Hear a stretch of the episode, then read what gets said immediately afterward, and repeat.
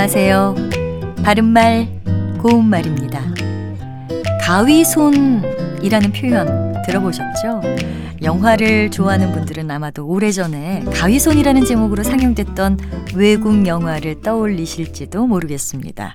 이 영화는 손이 가위 모양으로 되어 있는 한 인조인간이 자기 손을 이용해서 정원의 나무들을 아름답게 자르기도 하고 또 마을 사람들의 머리를 다듬어 주기도 하는 그런 내용을 담고 있습니다.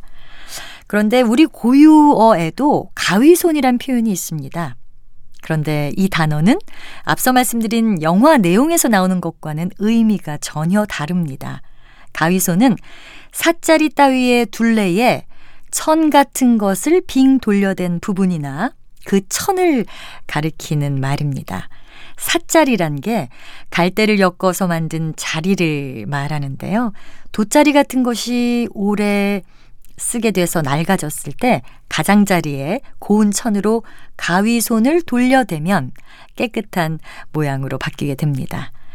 그리고 가위손이란 말은 그릇이나 냄비 같은 것의 손잡이를 뜻하기도 합니다. 이 냄비가 너무 뜨거워서 맨손으로 가위손을 잡았다가는 대기 십상이다. 이렇게 말할 수 있겠죠. 가위손이라는 표현을 영화의 제목으로만 알고 계셨다면 앞으로는 우리 고유어의 가위손의 뜻도 함께 알아두시고 사용해 보시면 좋겠습니다. 바른말 고운말 아나운서 변희영이었습니다.